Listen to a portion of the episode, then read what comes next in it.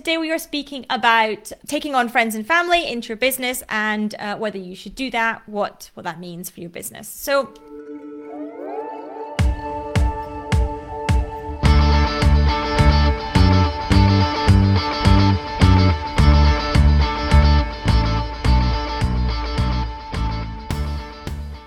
First of all, I do have someone in my family that works with me. Robert, my brother in law, does a bit of bookkeeping for some of our clients. Uh, not very many of them, only two or three clients he does bookkeeping for.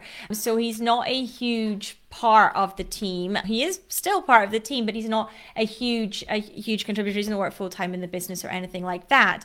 But I have some tips for you in terms of taking on friends and family into your business because we also have a number of clients who do this or have done this in the past. And there are some key lessons to be learned from doing that. So, the first thing I want to really make sure that I stress is that if you are taking on friends and family, you pay them a fair market rate for the job they are doing you know, them saying to you, oh, don't worry, I'll work for free or I'll work for less, particularly if they're siblings or parents, this can happen. Uh, no, you want to be paying people what you're supposed to be paying them. Now, apart from anything else, you can come unstuck with national minimum wage legislation if you don't. If you're in the UK, there may be other similar legislations in different countries, depending on where you might be based, if you're not UK based listening to this. But also, you want to be factoring in what you to them into your pricing, into your costings of your business.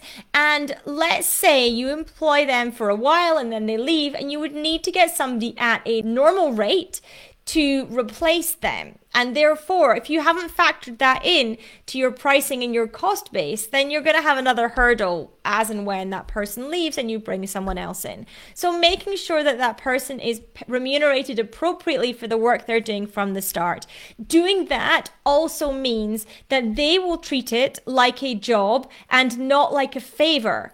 Because if you get into a relationship where somebody is treating the work as a favor, it's very difficult to put targets on them. It's very difficult to say, well, you haven't done this by this date because it's not a proper job for them. There's numerous advantages to actually paying a proper market rate for your friend and family member that decides to come on board with you. You might think, though, that, well, if they're going to work for free, then I'm just going to boost my profitability by them working for free. Why on earth is she advising that they pay?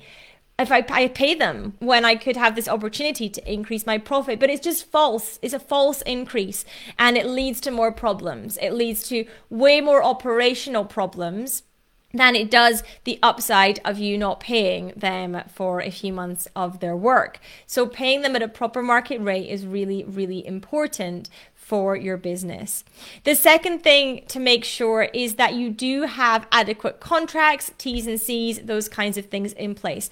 Whilst the relationship just now is wonderful and everyone is friends, things can happen both on the personal side or on the business side, and you need to make sure both parties are fully protected should anything go wrong. So, making sure that you have properly drawn up contracts between the two of you is really important as well. The third tip that I have for you, if you are looking to employ friends and family, is to have different forms of communication. Have different forms of communication that you use for internally, for business, versus the form of communication that you use as friends, as family members. So, for example, if as friends you use WhatsApp, don't use it for the business relationship. Have something separate that you use for that and do not cross the boundaries between the two.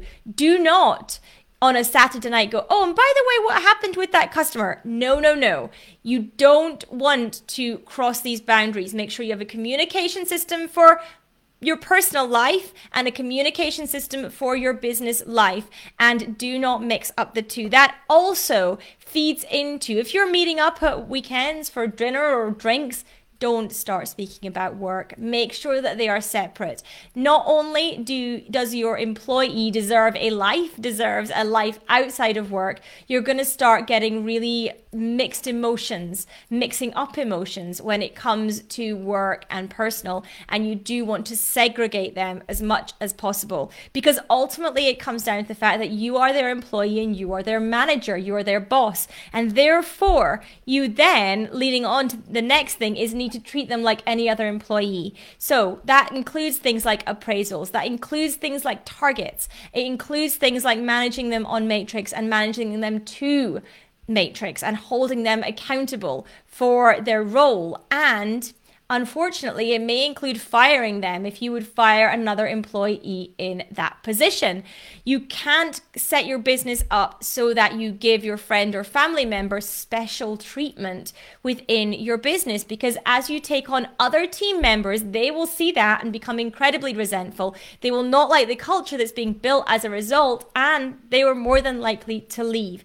So, making sure that you have these things in place makes sure that your business is protected by taking on a friend and family member. It makes sure that financially you're set up in the right way, you're not in breach of any legislation, and that you have factored in this cost so that should they decide to move on or do something else, you can bring in someone else to that role and there's not a negative financial effect on your business either. So, these are my top tips. Paying a market rate because it will be factored into pricing and it will also mean that you then are able to treat them as an employee. Making sure that you have contracts, T's and C's, whatever that is in place. Having different forms of communication between personal and business. No work at the weekends when you're there out for dinner or those types of situations. And five, treating them like you would any other employee in your business. In that way, you can make sure that you can safely bring in friends and family to your business should you wish. Because, of course, the great upside of bringing in friends and family is there's a layer of trust there already. You know that you can rely on them, and in most instances, they will treat your business very similarly to the way they may treat their own. And so you have that dedication built in in most circumstances, in most situations. So those are my top tips for employing or take considering employing friends and family into your business. The same goes if you're considering taking them on as a contractor. It's not necessarily just as an employee, or you're employing them for a piece of project work, for example. All these rules still very, very much apply, and you should be thinking about getting them all in place if you are working with friends or family. So I hope that's been helpful, a helpful list, a helpful checklist to be going through if you are thinking about doing that and uh, not to be thinking about trying to get them for free or a reduced rate because it actually doesn't pay your business in the long term, even though it may look better on paper in the beginning and maybe easier for cash flow in the beginning too. So that will lead me on to a kind of final final one actually, which is pay them on time as you would any other supplier or any other employee. Don't let them say it's okay for you to run up an IOU bill within your business because all you're doing is incurring debt. And that is not what we are all about. So, any questions, queries, comments, do let me know as always. And I will speak to you all really soon. Take care, everyone. So I hope that you enjoyed this episode. If you do like what I share, please do come and subscribe to the podcast, perhaps even leave a review so that other people can find this podcast as well and benefit from everything that I am sharing. Also, if you enjoyed, I would love if you want to take a screenshot of this episode, share it out onto your social media platforms. So if you tag me, I can come along, give you a follow, give you a like, and some love over there as well. Until next time.